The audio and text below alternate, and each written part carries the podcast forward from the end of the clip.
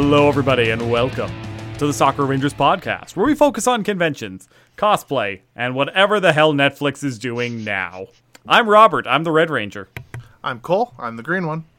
I'm Tyler. I'm the Black Ranger. I'm John. I'm the Silver Ranger. And today, we're going to talk about a train wreck. Well, okay, we can't go and prove that yet, but we're going to talk about a train wreck that's likely to happen following up a train wreck that happened in the past, based on something that was a financial success. I was gonna say which train wreck because in the past two weeks there's been like six. Mm-hmm. Oh, I'm going to talk about something less controversial than what could be. Uh, so, we're going to talk about Netflix's adaptation of Avatar The Last Airbender live action. Because we're trying this again. I don't know. God help us. I mean, it could be good. I mean, they've done it once long as- before. They got it out of their system, so I think there's a chance for it to come out all right. I don't know. We'll see. I for a little bit of background context. So Viacom slash Nickelodeon has been expanding their horizons in terms of where they're promoting their media. So Avatar: The Last Airbender has found its way onto about a dozen streaming services in the last three months. And on top of that, you're going and looking at uh, the Nickelodeon side of Viacom has been starting to go and roll out more of their content onto streaming services like Netflix. And Netflix has gotten a couple of good boosts from uh, not only Avatar The Last Airbender, also the TV series that's been done for two years that for some reason uh, Nickelodeon decided not to air on their own stations, Glitch Techs, which did really good with its quote season one premiere, and now with them going and launching the second half of the series, it's proving to be a good partnership for them. So, with all that in mind, about a year ago, they finally greenlit another live action version of Avatar The Last Airbender, not to be confused with the one that happened directed by M. Night Shyamalama Ding Dong. Oh, you beat Uh, my back joke. about You took- 10 you years stole my joke. Damn it. Yeah, I, I, I'm sorry. I've been I, Ah. I've been on the M Night Shyamalama Ding Dong thing way too long, so it's it's just got to be. Whenever I think of M Night Shyamalan now, I always go back to Nostalgia Critics when he first did his Shyamalan jokes. Oh God, That was like the best. what a twist! Oh my God. Yeah, no, I uh, uh, I'm sure we'll end up talking about that movie later, but Netflix got a lot of good press coming off of this announcement because they announced that the original showrunners were coming back to go and help work on this.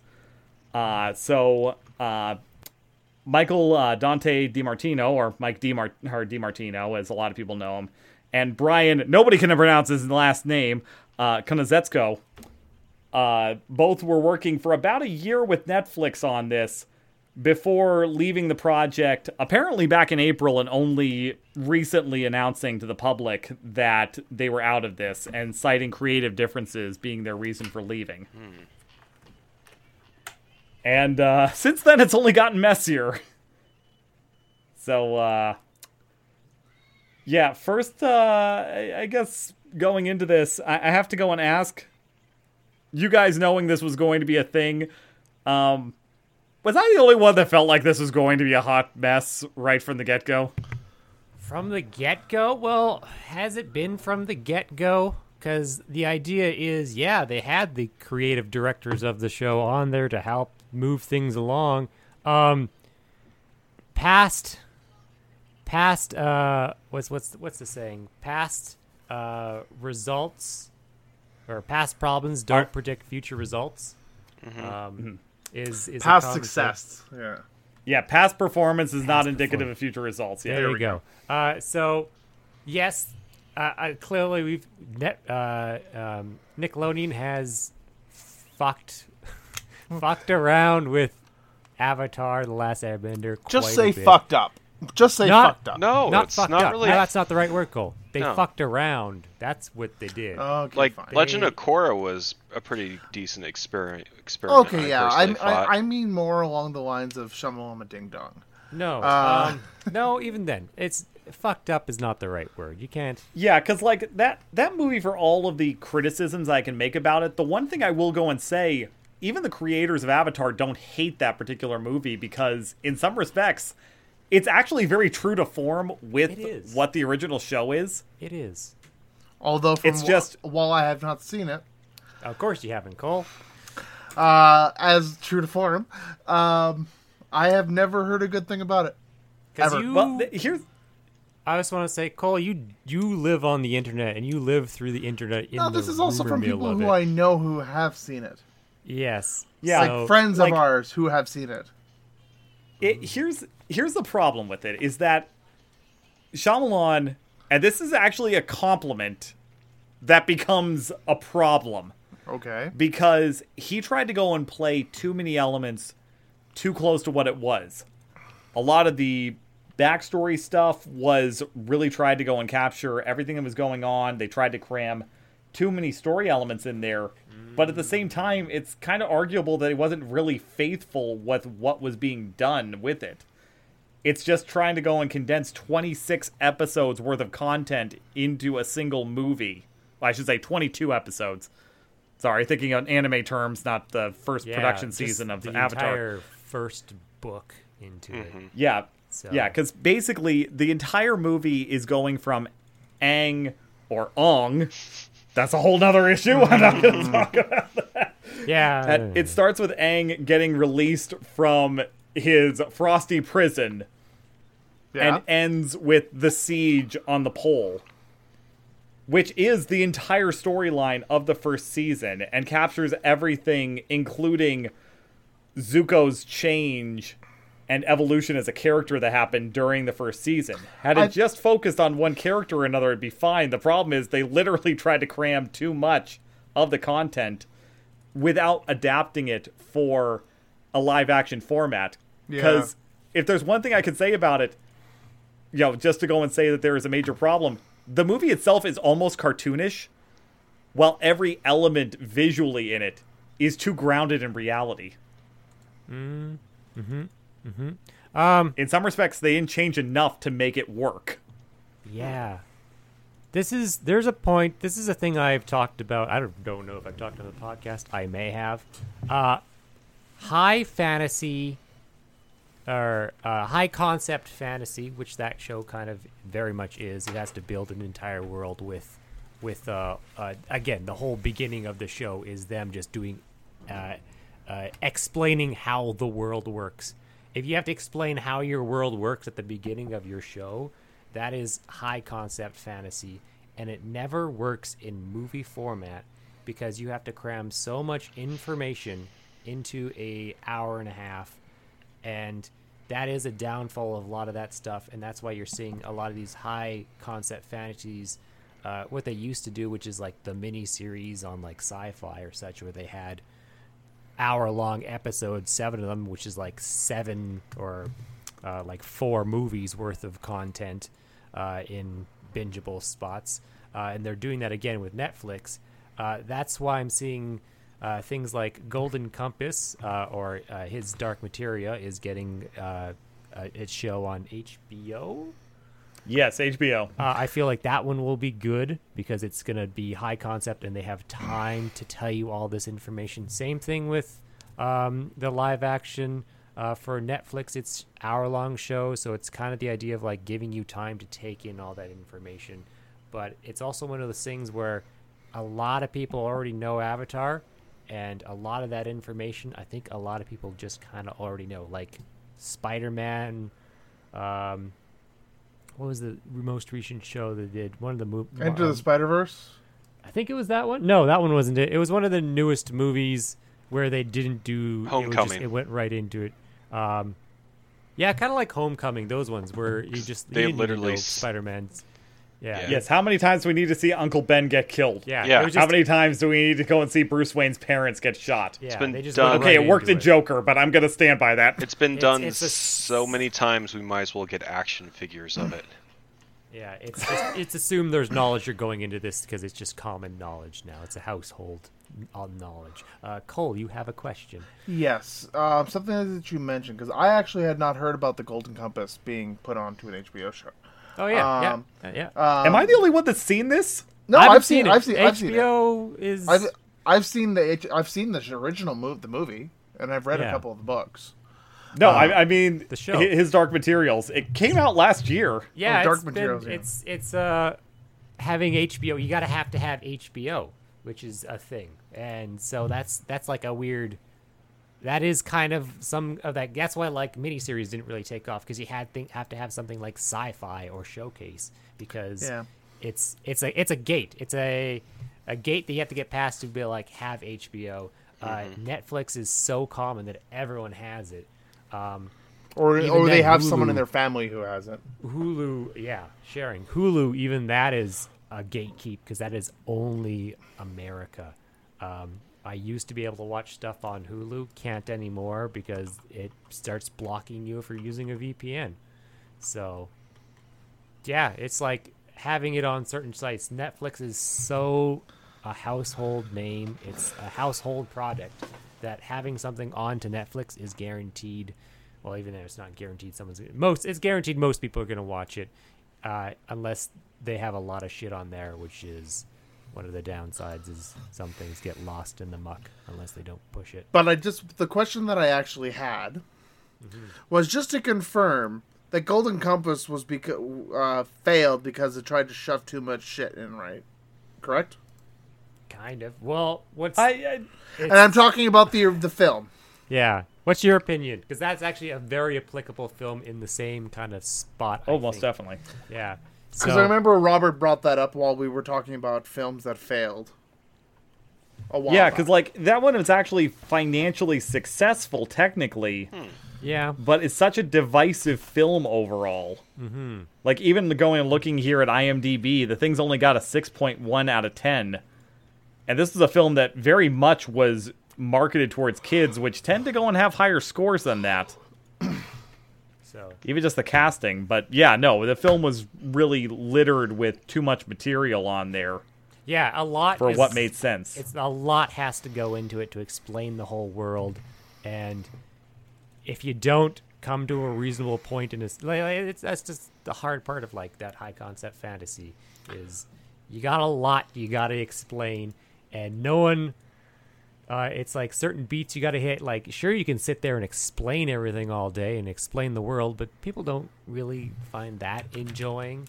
It's a small percentage. Yeah. They like to see stuff happen, and then you can either make a bunch of stuff happen, and then people are also going, "I have no idea what the fuck's going on," because Eh, there's a bunch of stuff you don't know. You just see people doing stuff, and you're like, "But why are they doing it?"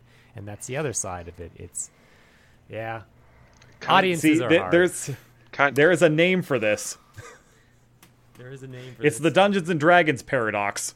it's also what Oh. they did for WoW, the World of Warcraft movie. You know, like they Yeah. didn't give Yeah. enough world building, so people didn't know what was going on. They, I Because think Yeah, that no. one they assumed you knew what's going on. Because they were dir- Yeah. they were specifically going after the fans of World of Warcraft. Because when I watched The Golden Compass, mind, I never read the books, so I was glad that they actually did a pretty decent explain- explanation of stuff at the beginning. You know, with the whole two souls thing, I thought that was uh, kind of a good thing to get things understood. Yeah, no, it it wasn't bad. It's just like I, I actually just went and found uh, a couple of quotes from developers of the her of that movie, and the executive producer said we pigeonholed ourselves when it came to a sequel. It was finan- her it was financially successful enough. The studio wanted to do more, but none of our writing staff really knew what to do with ourselves anymore. We had put too much in to be able to go and develop a sequel that didn't feel like we were either going to be retreading material or having to backtrack massively far. Mm-hmm. They focused too much on the first film and not enough on what was intended to go and be for others. Yeah. So that yeah, that's kind of that's that's a big part of that is like a weird balance of figuring out what's the right thing to do to like give people enough to know what they're going on about, And I think that's the I think that's why the idea is like mini series and series are way more suited for that, where you have a lot more time to build up, and every episode you can give a little bit of information or backstory on some kind of thing, and then some things can happen. So you have a, a good bite-size amount of oh, this is some explanation to uh, something that you're wondering about, and then if you're curious about like oh, they leave things open ended a little bit so that when you get further down the episodes, they then can fit, uh, ask your questions and get leaving you on a bit of a cliffhanger for you to go from episode to episode. If you do that in a movie, it's just like those are always the movies that are often they're like the middle of a series uh, of like a trilogy where they leave it open ended and it's like okay now you're here you're invested uh, uh, like such things as um, uh, Avengers, um, um, Infinity, uh, Infinity War. Like that one is what how they ended that movie because they're like, okay, there's a second part. It's guaranteed. There's a second part. Uh, that it's that one's a hard one to like compare to this because that was I- actually very good and everyone liked it. But there's a, a certain amount of people that also didn't like that movie because of how open ended and bad it made you feel at the end because of Oh yeah, no, it, it challenged you as a viewer yeah at the end of the film, and it's like, what do you do with that? yeah Yeah. So, It's like that's what I love about it, but I understand why there's some people that absolutely despise that film because of the last five minutes. but 'Cause you of can do that in dying. episodes yeah yeah you can do that in Yeah. episodes and series and then you go oh shit that hurt me time to binge the Yeah. next episode and then you've watched seven hours because there's seven episodes or something um, Well, and that's just it. This is something I've talked about on how I don't see video game movies really working unless it's something that's really abstract and simple that you can really write your own story just set in that world. But in television, it should work much better. And even though I have a ton of problems with The Witcher, at the same time, I have to go and say it does prove the point that at least something like that has a chance in television formatting. Hmm. Whereas if they tried to make a film out of. Eh, They tried making films out of The Witcher, and they have not been well received. They've never really gone outside of their home country. And it's not because foreign films don't work on a lot of these streaming service. The Criterion Collection Just look at Par- proves that things like that can work just fine. Just look at Par- but- Parasite. Yeah, well, that's just it. yeah Yeah, there's plenty of films. It, the idea that the American market, you know, hates reading subtitles isn't true and honestly hasn't been true really ever. The problem is it's got to be something good. yeah Although there are those Yeah. assholes and racists that don't want to do that, that don't want Um, I think that comes I- down to yeah. like this with the the establishment of like the summer blockbuster, where it is all fun and games, and people don't want to go there for like that reading and all that stuff. But um, Yeah. That no, was- is it going to be something that you're going to go and spend fifteen dollars going to the theater to go and watch when you're just looking for a distraction for real life? Yeah. No. Is it something that you're going to go and put on Turner Classic Movies, Hulu, Netflix? If you just like, oh, wait a minute, is this the 1932 French Beauty and the Beast?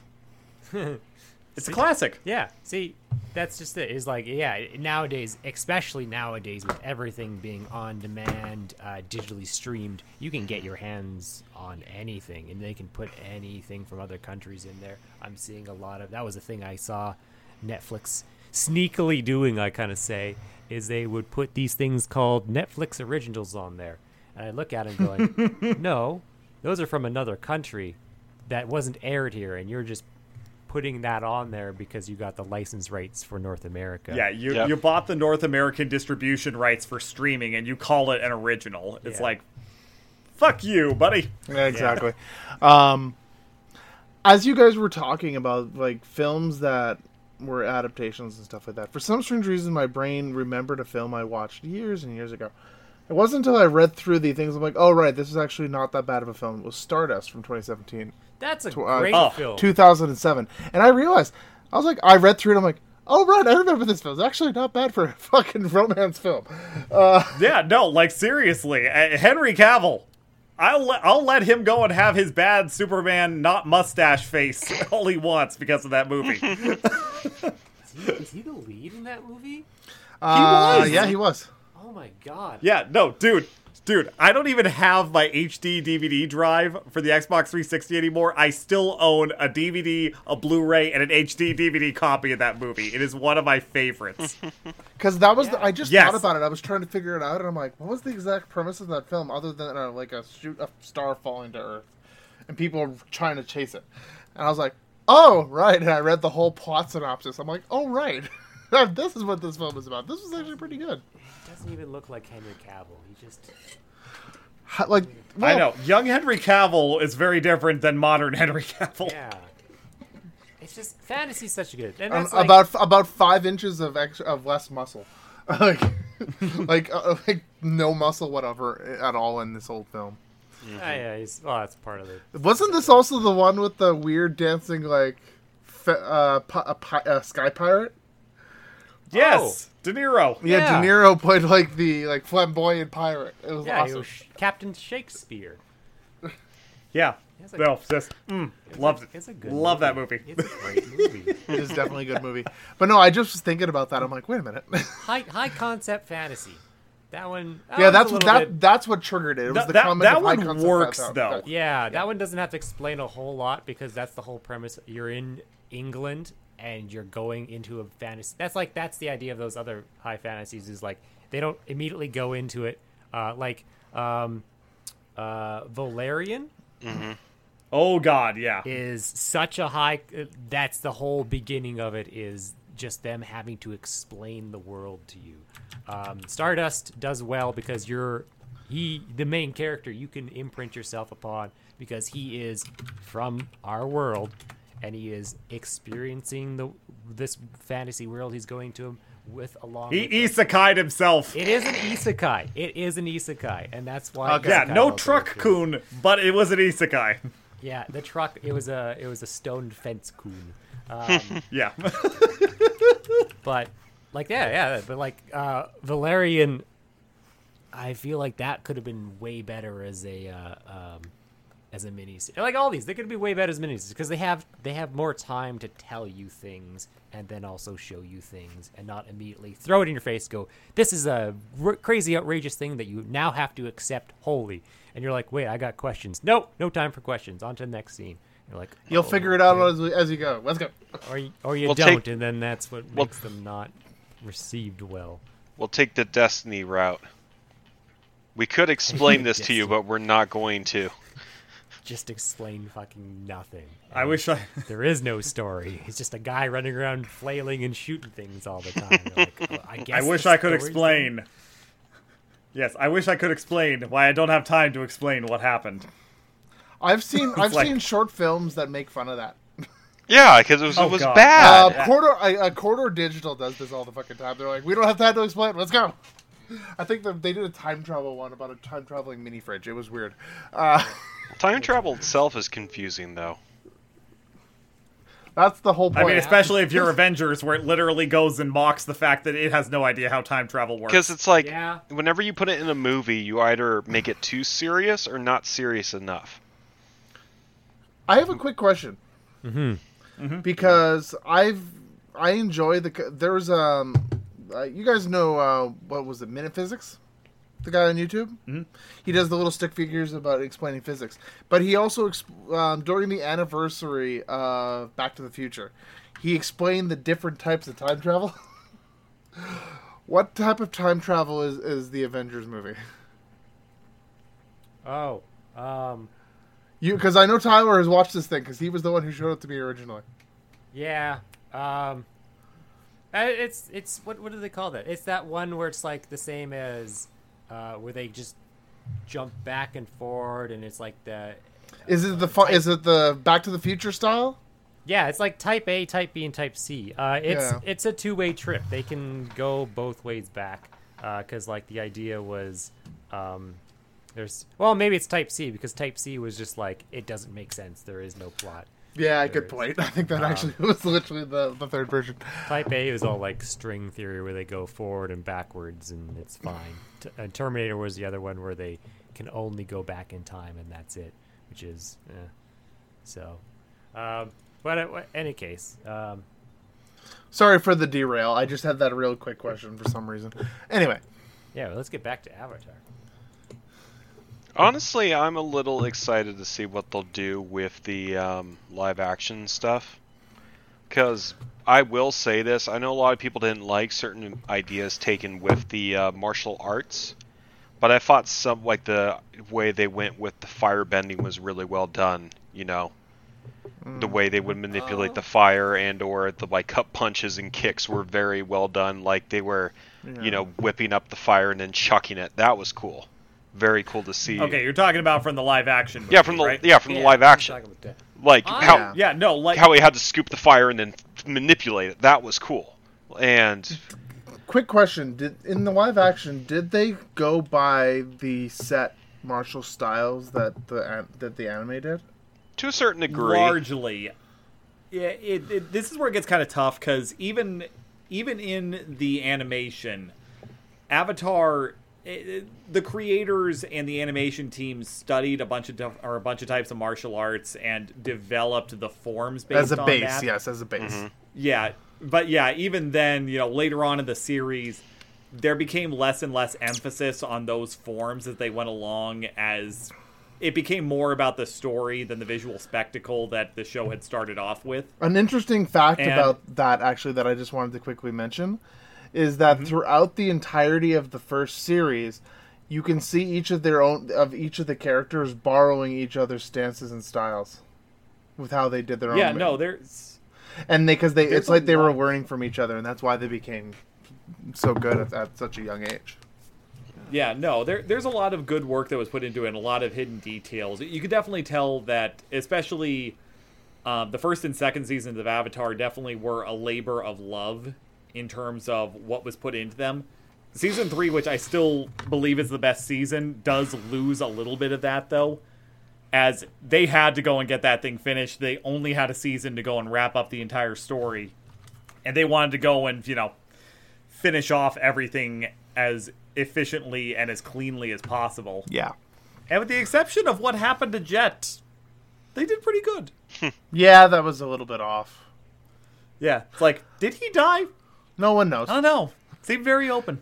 Uh, the the funny thing is that if you actually look on reviews for the Avatar: The Last Ender- Airbender, there's only one bad episode that has nothing to do with the rest of the series, and everyone's like, "You can skip this one." It's the one about the fucking canyon and the fucking that's a good one. two. Yeah, what was it? The Great Divide or something like that? yeah, that was the a two good one. clans pissed off at each other. Remember? It- It's the only like, one that has a bad it's a- review. You got to look. Well, and even then, it's not even a bad episode. No. It just doesn't live up to the rest of them. and it's look at- pointless. There's no story that actually matters in it. It's a point. It's supposed to be about Aang learning to be the Avatar. You know. It's the him wanting to be diplomatic and Yeah, which I thought was very well Yeah. done. And then I I like the little chibi thing at the end where he explains that it was just kids playing the game. Well, he and then uh, right after that, he's like, "I don't fucking know. I never met him. Yeah, but it worked. I just lied." Yeah, no, but uh, going to answer your original question there, Cole. So in the live action, and this is something that I thought actually would be good if they didn't follow it too closely to the original. One of the things they changed in the movie was there actually was a real reliance on the materials themselves.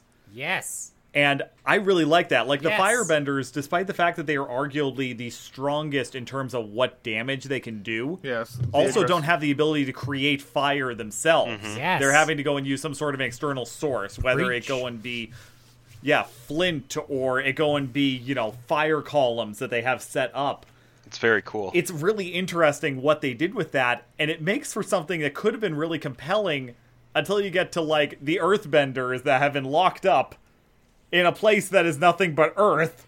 I think I think the idea is like yes, it's it's I I love that. I love that because in the series it always bothered me. This like oh the waterbenders oh just keep them away from water. Earthbenders they're all killed off. So and also earth or or airbenders they're all killed off. And also airbending was definitely more designed about being evasive, not offensive. Uh, Earthbenders were strong; they were always surrounded by Earth, and that kind of Which is why their kingdom was the biggest. and Yeah, and then fire. but they also had could just always pull fire from nowhere, and it always felt off. It felt like they, everyone else was like using a thing, and then when I saw that in the movie, that's a great thing where they they had to pull fire from these braziers. That's what I uh, liked. Braziers, yeah. It's I think that was like one of the best parts of the live action movie was that, and I was like, this makes way more sense. I like the part in the Yeah. uh, In my head, okay. While I kind of agree with you that it's good that they have a source, at the same time, as someone who does a little bit, has done a little bit of extra research, not extra research, but the way that I've the way I've always seen it, is it, the inner fire with a lot so of they talk about spiritual. this. Yes. They actually talk about this. Uh, I can. Uh, this is the point I was just about to get to. Um, Tyler. Go for it. So in the show, which show did they did they do the live action show? I think they talked about that. It's like it's considered a higher, uh, like against there, there's levels of like how much you can control. So like lightning, the lightning. For yes, the so they kind of changed in in the in the uh, cartoon. Lightning was like this high chi technique that you could learn to control lightning. Um, in the movie, I believe they touched on it where you can they they basically you don't that's like a higher technique is like yeah controlling like the heat and chi from your body where you can create fire from that but it is like a higher level technique that not everyone knows uh, so that you can Yeah. then pull So those- essentially, they made it that way. yeah, so they, they did pretty like much. kind of go into that. Like that was they put thoughts, and so like pulling, they didn't make oh everyone has fire all the time. Where uh, the higher level of like blood bending is like one of those things where it's like oh blood bending. That's you have to use water where you have it, and that's where some of it is. And then uh, Yeah. Trivia question. And trivia question. Okay, what is lava bending? earth bending? Yeah, you're right. It's earth bending. It Yes. earth bending. Yeah, I. th- here's the thing, Coles. Kind of going to your point. Sorry, here, I just and wanted. I I, just where wanted Tyler's to get a going, coming with this. We were talking about high level techniques, so I thought that'd be kind Yeah. of fun. Yeah, no. Um, although I refuse to go and describe anything that Bolin does as high level. Hey. Uh, anyway, okay, so th- this is the this is my here's my hot take. Bolin yeah, yeah. I'm might not about actually be bad guy. high level. It's just that uh, lava bending is a high level technique. He is part firebender and basically took a shortcut. Oh no, maybe. You know what? I'm willing to go with that, even though it completely flies in the face of the entire Avatar mythos, much like most of the Legend of Korra. Uh, In Oh, what way? I'm actually kind of curious. Are we- wait, is this going to turn? We should we just do an Avatar lore podcast? Is that where we're going? because? I've watched the entire of the first first uh, of the first series. I have not watched all of Korra. I have not watched. I've watched Korra. all of Korra. I'd There's love way to- more stuff in Korra. If you haven't I've, watched, I've watched there's a clips of whole Korra. I've watched clips of there. Korra. we, we, we, could, we could talk about Korra another time, because But- I think there is plenty to talk about there. Is it a good series or a bad one? I actually would love to have that discussion another time. Oh, by the way, But um, the per I was I actually kind of forgot about Bolin when it came to firebending. I was talking more about Ghazan. Yeah, well, no, because Oh, he's right, the one yeah. that brought it up, and he was like, "That's it." Bolin only just learnt to do it later, but again, it's like he's he's he's the Earthbender, and his brother's a Firebender, but he has both a Fire and Earthbender parents, so it's like, how does that genetically go? So he's is because that's the thing. It's like fire, earth, water. All those are genetically passed down to their kids. Is So you Right. Be. It is. It is. Mm-hmm. It is. The way Yeah. they treat it is like genetically passed down. Um, Okay, because I some- I kind of because the way that I had assumed it was. And there is a Is good that- chance that you Gotta would watch Legend of Korra. Watch Legend of Korra. It'll answer. okay, okay. and there'd Uh, be John, also go. You're something. there's also a good chance that you wouldn't even inherit any of your parents' bending abilities. That you would just be a Yeah. normie. Yeah. But um, going back Yeah. to the live action, one of my it was just a one of my though. favorite scenes is when Zuko, you know, he's going after Aang, right? Yeah. And he's got his old torch. Like he's got all his ammunition right here, and I just like that perspective. And then Yeah, like no, the way how it- he's like some- pr- somewhat protecting it, but using it at the same time because he's going up against water bending. So Yeah. That'd be a major enemy. Yeah, no, there were some cool scenes there, and especially like Iroh's betrayal of the Fire Nation mm-hmm. at the North Pole. You've got the Koi have just been killed and all that. Yeah, the moon is dying. The waterbenders are losing their ability at this point. And everybody at this point that we've seen that are firebenders have all needed something to go and produce flame. That was such a badass And scene. when Iroh goes and turns his back on the general and casts them all out of the sanctuary, what does he do? Literally summons fire from his hands and mouth. Mm-hmm. It's like that's the higher level stuff. And He's the there's- dragon of the west. What do you expect? But that's just it though but that was something that was very cool about that that i i will go and say without going too far that was something that i appreciated in that film that captured the nature of these more capable these higher level higher tiered Benders. benders. in the original that's kind of lost in like the legend of korra um, but once again, we'll s- save Korra for another time because there's Yeah. plenty to talk about there, both good and bad. I got Yeah, a question that's- for all um, you guys. Yeah. Everyone says the Avatar is the symbol of peace, but I would argue that he is more No. chaos. I'd say he brings more harm than good. Would you guys I, agree I with have that? one Really? word. I have one word. Kyoshi. True. okay, you got uh, Kyoshi. I'll agree with that one. It's like, if anything, it would be the symbol of greed because Because all was these just like, like if you, again, if you watch Legend of Kor- uh, Korra, it has that like what is it, two part episode uh, about explaining the first Avatar uh, Mm-hmm. and how he got all the bending powers, and it's like he just kind of went around and asked for all of them and wanted them, and that was kind of what happened, and Mm-hmm. then everyone kind of got it, and yeah, I don't know. um, But going back to what you were saying about the genetic thing, Yeah, you gotta just was- you just gotta watch. Toph Legend of Korra. wasn't fucking genetic based. what Like, Like, if you look at Toph, for example, look at it- her, her her parents. you you you gotta watch Legend of Korra, Cole. You just got it's gonna have all these answers that you're about to mm-hmm. ask me. Okay, like then. the how. I, I can spoil it for you. How all of a sudden a bunch of random people got airbending powers. Yep. Then what about the thing is like they learned to bend from the sky bison. They learned to they learned the earth bending from the mol- Again, from the digger you're gonna have to watch I- Legend of Korra. It's from in the there. dragons. Like, come on. Go watch Legend Yeah, of Korra. it's- It's... in there. It, it it's in there. It flies in the face of the original, but it's in there. Yep, it's it has to do like the way they learned it is basically the uh, uh, them doing that that spiritual of unlocking it in that person. Because then I think theoretically that means the avatar could give air and fire bending to anyone and make another avatar if the the logic is sound there. So Which I think it is, but yeah, no, there- there's there's a lot to go into there. yeah, Quick question: Was there Let's- ever let's- any dual bending, uh, dual benders? I think that's the idea. Just of- the avatar. yeah, I think that's the idea. No, that's like, not dual bending. That's quad bending. That's different. quad quad bending. Dual Um, bending would defeat Okay. the purpose of the Avatar, I wouldn't Yeah. say wouldn't so. it?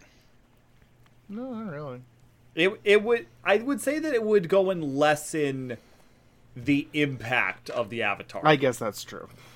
Yeah. It wouldn't be a common thing, obviously, but No, and I think that's the idea. No, of but then level if- techniques too, is it starts. Yeah, no, but like. I, I think of Endeavor from uh, My Hero, and it's like his push to go and make a Todoroki somebody that has his Oh, yeah. raw destructive power, but also wants them to go and have the ability to go and keep them from going and you know burning up. Uh, as we found out in the uh, season four finale, uh, is one of his biggest weaknesses is his ability to go and regulate himself while using his power at full blast. It, it's very interesting Todoroki's whole purpose on there. I, I've learned a very different appreciation for that. The problem is, if you had something like that in Avatar, you'd have people trying to do the same thing uh, for one reason true. or another. I guess that's true. yeah, yeah, kind of. And I was and just that, kinda that definitely goes and that. falls into the selfishness thing that you were talking about, Tyler. yeah, Even with good intentions, still selfish. Mm-hmm. Like So, forcing a bunch yeah. of spirits into our world. Yeah, Oh, by the way, did you guys fuck, ever? we have a lot of things to say about Korra. yeah. She was a terrible Avatar. I said it. She said it Yeah. herself. She constantly said that. She always had problems. She didn't want to be an avatar. I don't think she did. Yeah. Although It's she like, bragged about it. Sh well, because like, how old was she? in Too the young. Show? In like her almost early twenties, late teens.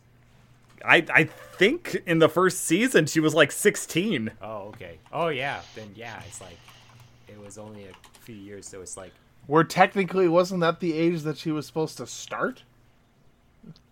um. She Usually was going, That's what she was supposed to be told. Yeah, that's- that that's was what I meant, is that at age that 16. age, Uh, yeah. But she found out because she could just bend multiple things at a young age, and now, at that point, it's just like, Yeah. oh, she knows. Oh, let's yeah. yeah, let's let's stop talking about uh Korra at this point because oh my god, there's too much to talk about there. Um, what I do want to also bring up is th- one of the biggest flacks for the live action movie um, is race, actually.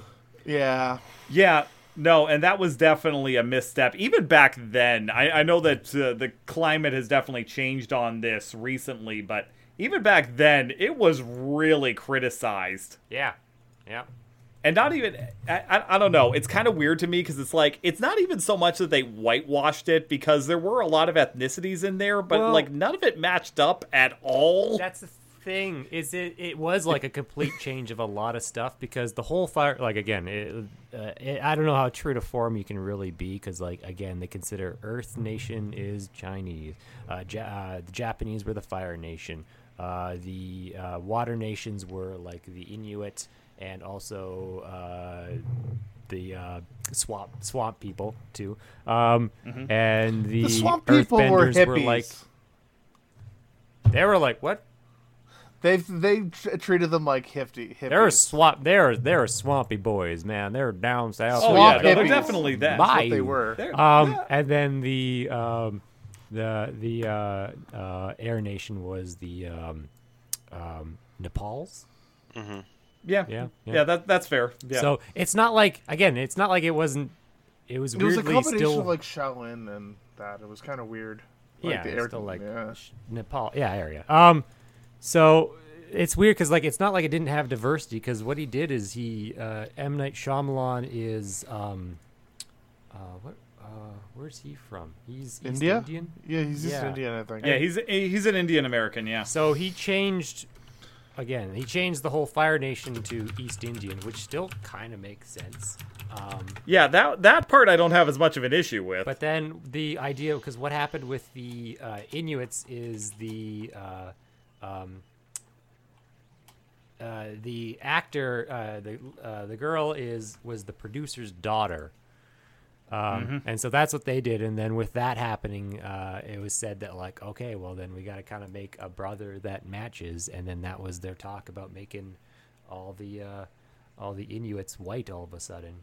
So casting white act whitewashing. I guess yeah, that's how it's saying. But it was just because the producer wanted to make her daughter act, or her daughter wanted to act, whatever that is. So yeah, no, it's it was just a mess, and it just it felt weird and unnatural all the way through. yeah, yeah, And it's a shame because there were really good ideas. It just tried to do too much. And the ideas that were really strong weren't developed fully. Although I will say I have a lot of blame for that with Viacom, Paramount Pictures, Nickelodeon.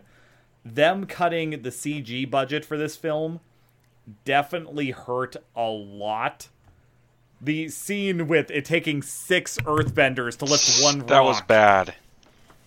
that that wasn't what that was supposed to be. It's just that their budget was knocked so far down that all of these creative assets that they'd made for it were going to be too expensive to put into the film and still have the finale. Hmm.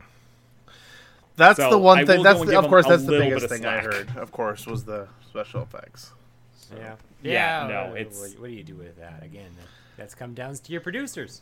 But then again, you're also talking to someone who has a huge is a huge fan of Hong Kong style martial arts films, like the Jackie Chan Yeah, and style that- and like everything like that, like light of rope work Yeah. and everything like that. But at the same time, you can only go so Um, far with that. I, I guess. Um, but like, I want to give like M Night Shyamalan credit because the reason he wanted to do that movie was because him and his daughter watched the show, and mm-hmm. like, Yeah. hey, you watch a show, you enjoy it, and you go like, I want to do the movie for this show. It kind of means you you know the source material, which is something. So, mm-hmm. I wonder like how much. I don't know. It's, it's being a director. How much you change because you want to change. How much do you relate to something? Uh, so some things I could see he go like that again. We, Rob and I seem to agree on the material aspect. That's like my biggest uh, thing that I think fixes the series is like I like way better in the movie than the series is that they have to have consequences, things to limit them to say, hey, we actually have to have material to do this thing. It can't just be I always have power all the time, uh, because it adds in, it can add in conflict uh, conveniently and easily uh, because all of a sudden, oh, I want to fight and I'm always powerful, but then, oh, I don't have any fi- fire around me. I either have to uh, really actually go to my limit and somehow get fire or find a creative way to get out of this situation. It adds tension, it adds story. I have a know. question then. Was there Okay, any what's up? prison scenes in the first film? Any, any Then how? Because here's my question: How would you jail a firebender? you put him. They in- could never have. They could never have a visitor. Because how? Because because they would probably be, have to be kept in fucking darkness. Um, I, I don't know. Like Because how are they going to light the room? Oh yeah, without yeah, it's kind of well. It's also they're the uh, controlling race, so they never really like. I guess they jail other people, but then yeah, things They like had that. firebenders that were that were in Um, jail. It's also things like that's why they kept uh, earthbenders in metal cages because then they could not bend the metal. well, um, yeah. And then Except for in that movie. except for yeah, yeah. Oh man, I don't know. Yeah, okay, sure. Yeah, Yeah, they, there's some. they buts. broke their spirits, so they didn't want to bend. Yeah, I guess. Dumb. And then a kid showed up that didn't even airbend. And they just decided to believe it was the Avatar and fight back. That's the thing. It And then six guys lifted one rock. because Earthbenders are supposed to be one of the most powerful threats in that universe. One Earthbender can take on a group of twenty people if necessary. They're very Yeah. strong. That's the whole. I guess that's the idea. Is like they're very strong. There'd be your defense. I guess like if that's Yeah. how you had it, you had like your They are the fire- forefires. Your firebenders are your offense. They've got a lot of power. Your earthbenders are very strong and defenseful. Your your uh, your airbenders are very dexterous. They can get out of the way. Uh, you got your waterbenders, which are healers. They're your actual healers. They can This- actually phys- physically heal you with their water bending. The strongest that's also Earthbender, Bumi, he was the best. Bumi was a badass. Oh, King Especially when he like he goes to fight him and he rips off his shirt and he's just unnaturally ripped. That was the best thing ever. Actually, For a how old- like a hundred year old yeah, man. he's like, actually, out of his can I fight mind." the guy with the axe? no repicks. Yeah. So yeah, I don't know. Have we come to any conclusions here? I don't know. Uh, I'm Good willing to give it a try. I'm willing to give it a try.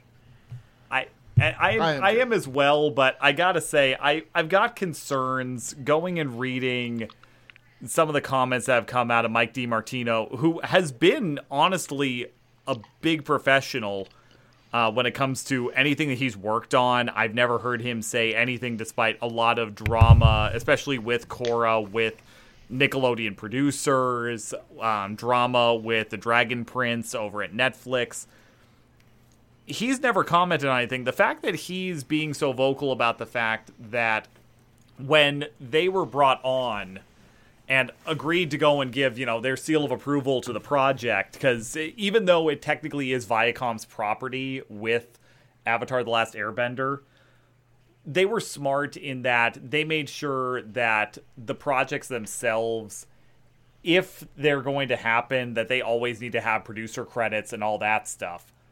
So the fact that Netflix was willing to go so far to, you know, in good faith bring them on and make sure that they had a lot of creative control and were able to go and steer the vision of the project only to go and have them it, to go and quote Mike DiMartino here uh to go and say that they had this great show of faith when they were announcing everything and getting good press off of it, and then feeling like none of that actually materialized from the second that the ink dried on the paper, that's saying a lot from a guy like him. So that makes me wonder really what are they going for with this that the creators of the show who were going and pitching this, you know, their description of what it was supposed to be was a more complete telling of the story through a more focused lens. So probably a shorter series that focuses on more of the core beats of the original show, making for a more cohesive story than a lot of the episodic content is kind of the way that I read that. And for them to be going and saying that they don't really have confidence in the project going forward and they felt that they were basically being pushed aside, it's like that concerns me. I will probably be watching this when it comes out just to see what comes out of it, and I hope that it's good. They hope that it'll be good as well, but they just don't see that being the case with what they've got right now. And I think that that is sad and a little concerning. Yeah, that's something that we need to kind of be careful about. Especially for somebody who did not watch it when it was new. I discovered Avatar late. Mm-hmm. I can't call myself one of the guys that watched it from the beginning. I thought it was just Nickelodeon's attempt at going and capturing some of the charm of Samurai Jack. Hmm. But that is very valid points where you Yeah. No, like that doesn't yeah. that doesn't I'm not a well. fanboy of the series. Yeah. I liked it. But I'm not a fanboy of the series. I discovered it honestly in like I don't know, 2013 I actually sat down and watched it. I think I watched it oh god, when did I see it first? Uh probably late high school. Yeah. Again, even I watched it on Netflix because when it was the first first put on Netflix, I just watched it all the way through because like, oh, I I've seen this show. This is a show that people talk about and like, and it's very good. But like, yeah, who knows if but like, man, I wonder. It, it does make you wonder though, because like if the if the creative directors that that created the show are going like if they were not they felt like they had no control or anything and walked away um, that means it's going to be changed quite a bit from the original of what we're expecting but is that going to be a change for the better or the worse. So we will have to watch it. Go in there basically expecting nothing. I don't know. I, am going to expect nothing. Yeah, no, I expect the worst, if anything, and that might actually yeah. make it good. Where we go watch it, uh, but that is going to be hard because we've got things to compare it to. If it's brand new, yeah, you can watch it and you take it for what it is. But it's going to come out. It's got things we're going to compare it to the series. Uh, but not even that. We have both something that we know is good, like the animated series to compare it to, and we also have a movie to compare it to, which most people say is bad. So who knows? It's got both extremes of what to compare it to. So maybe that will make it just smack dab in the middle, which could either make it good or it could just make it go, oh, that was a show. And then almost completely passable because it wasn't the worst thing, but it wasn't the best thing, which is means that's almost even worse than any of those things because it's just the least memorable mm. thing. So, who knows what's going to happen? Yeah, no, you you you've got the same thing going on that I do. It's like I want to believe in this. I want to believe in the project. I just I don't know. Eh, part of this too for me is that I really don't know what the creators are like behind the scenes. Like I said, I, I can note the professionalism of the two and the fact that they have been so good with the people that they're working with. But at the same time, it's like I don't know if this is just a vanity issue. It's just like this is my brainchild. This is the thing that yeah. I did. That could also, and I don't want to see it change. It could very easily be that. It's like they may make something that's, that's even better true. than the original, for all we know. Mm-hmm. Yeah. We just don't know for sure. I'm not gonna go and say that this thing is going to be bad right off the bat but I have, I think, reasonable mm-hmm. concerns. Mm-hmm. I can definitely see that. Yeah. Yeah. Yeah. So that means you're not going to go in with high expectation, which is actually again. Oh no, I'm I'm going to go into this like with Justice League. Yeah. And I'm probably going to come out of it going, you know, it's not as bad as I expected. Which normally makes is the Yeah. best way to watch those things because you always appreciate it a little bit more than what it actually was worth. Because like any movie that Yeah. I've gone in going expecting it to be bad, I have just enjoyed because I just had low expectations and they got past that and it makes it a little bit. That's how you were for appreciative. Power Like, Rangers like, too, if I remember right. Um, man, sure, that's one of those things. Is like I a lot Because of I, movies I like came out the, uh, Happy out the, Time- the with the same viewpoint. I was like, ah, that wasn't bad. yeah, like what another one I'm thinking of? Uh, Happy Time Murders. Um, I forgot about that one. It's like another one that's just like I don't expect to be good. Uh, that's the one that sticks. in my. I, I I love that you go there because that's oh that that is one I wish I could have gone in with less expectations. It was so bad. Damn it. Oh man, I I wanted to believe like the Muppet Christmas Carol is one of my favorite movies ever, and it's Brian Henson. It's Jim Henson's kid that's doing it. It's like they've been working on it for ten years. It's like oh that one. That one, it, it doesn't necessarily need to be a good movie, but it should have at least had something that was worthwhile in it. And it's like, I, because I have reverence for his previous work and, you know, his father in particular as well, it's like seeing that movie, I just, I, I don't think I'm ever going to be able to get over how disappointed I was with that film, despite not even expecting it to be like a great movie. Just, oh, mm-hmm. Wow. Oh wow, man. Hmm. yeah, like I didn't hate it, but I was so mm. disappointed. I didn't I didn't go into theaters to watch it, but that's the thing is like I already knew how it was received after, so that when I went and did go see it, it's just like I know what to expect. It's supposed to be not well received, uh, even though it is like a Muppet. That's weird. It doesn't even. It's not. It shouldn't be a Muppet movie. It shouldn't be. Well, it, it's it's not because it's got nothing to do with Jim Henson Productions. It's got nothing to do with any of the Muppet licenses or anything like that. Yeah. They actually got sued by Sesame Street because of a tagline on a poster. Hmm. Oh, Oh yeah, no, like this this thing was a hot mess for 10 years before it came out. Hmm. And I just wanted to believe there was going to be something good in it. That was a sex scene. I that was a thing all right. Yeah. I don't know. That was definitely a thing. There was so much silly My string. mom went I, to see that film with a bunch of nurses. Wow. At a, at a, Oh, at a, my at word. convention. uh, not at a convention, but uh, I think it was, they were at negotiations, and they went after work. Oh no. Oh, gotcha. wow. Um. Oh, I don't know. It's, it's I no meet. the oh Feebles. I don't even think Meet the no, no, it is not. Oh God, I, think if you rewatch Meet the Feebles, it is also kind of like dated and. Oh yeah, no. Anyways, That one at least you understand what it was. Yeah, yeah. Happy Time Murders. I still don't know what the hell they were trying to do. If that was the ultimate execution of what they did. Just a not even a good Ugh. mystery movie. I think we've I think Yeah, we've no. pumped this dry. Anyway, so I'm depressed now. Do you want to take us home, Rob? Are you depressed? You need to go. Yes, I would. I would. Uh, thank you, everybody, for listening. Uh, we hope you got something out of this. Uh, let us know if you want us to talk Legend of Korra. I'm actually very curious whether or not anybody has any interest in that. That I know how polarizing that series has become. that yeah, that could also Um, just be just straight Avatar lore. We could do a lore episode. yeah, we, we we definitely could. We definitely could. I think we not need to like brush we up a haven't little done bit. that. though. in a- Yes. well, not Yeah. like we haven't done episodes like that before. I don't need to brush go. up. True. yeah, John doesn't, but I don't know. I, I, I recently rewatched the original Avatar. I have not rewatched Legend of Korra, so my opinions may be tainted towards experiences watching it the first time.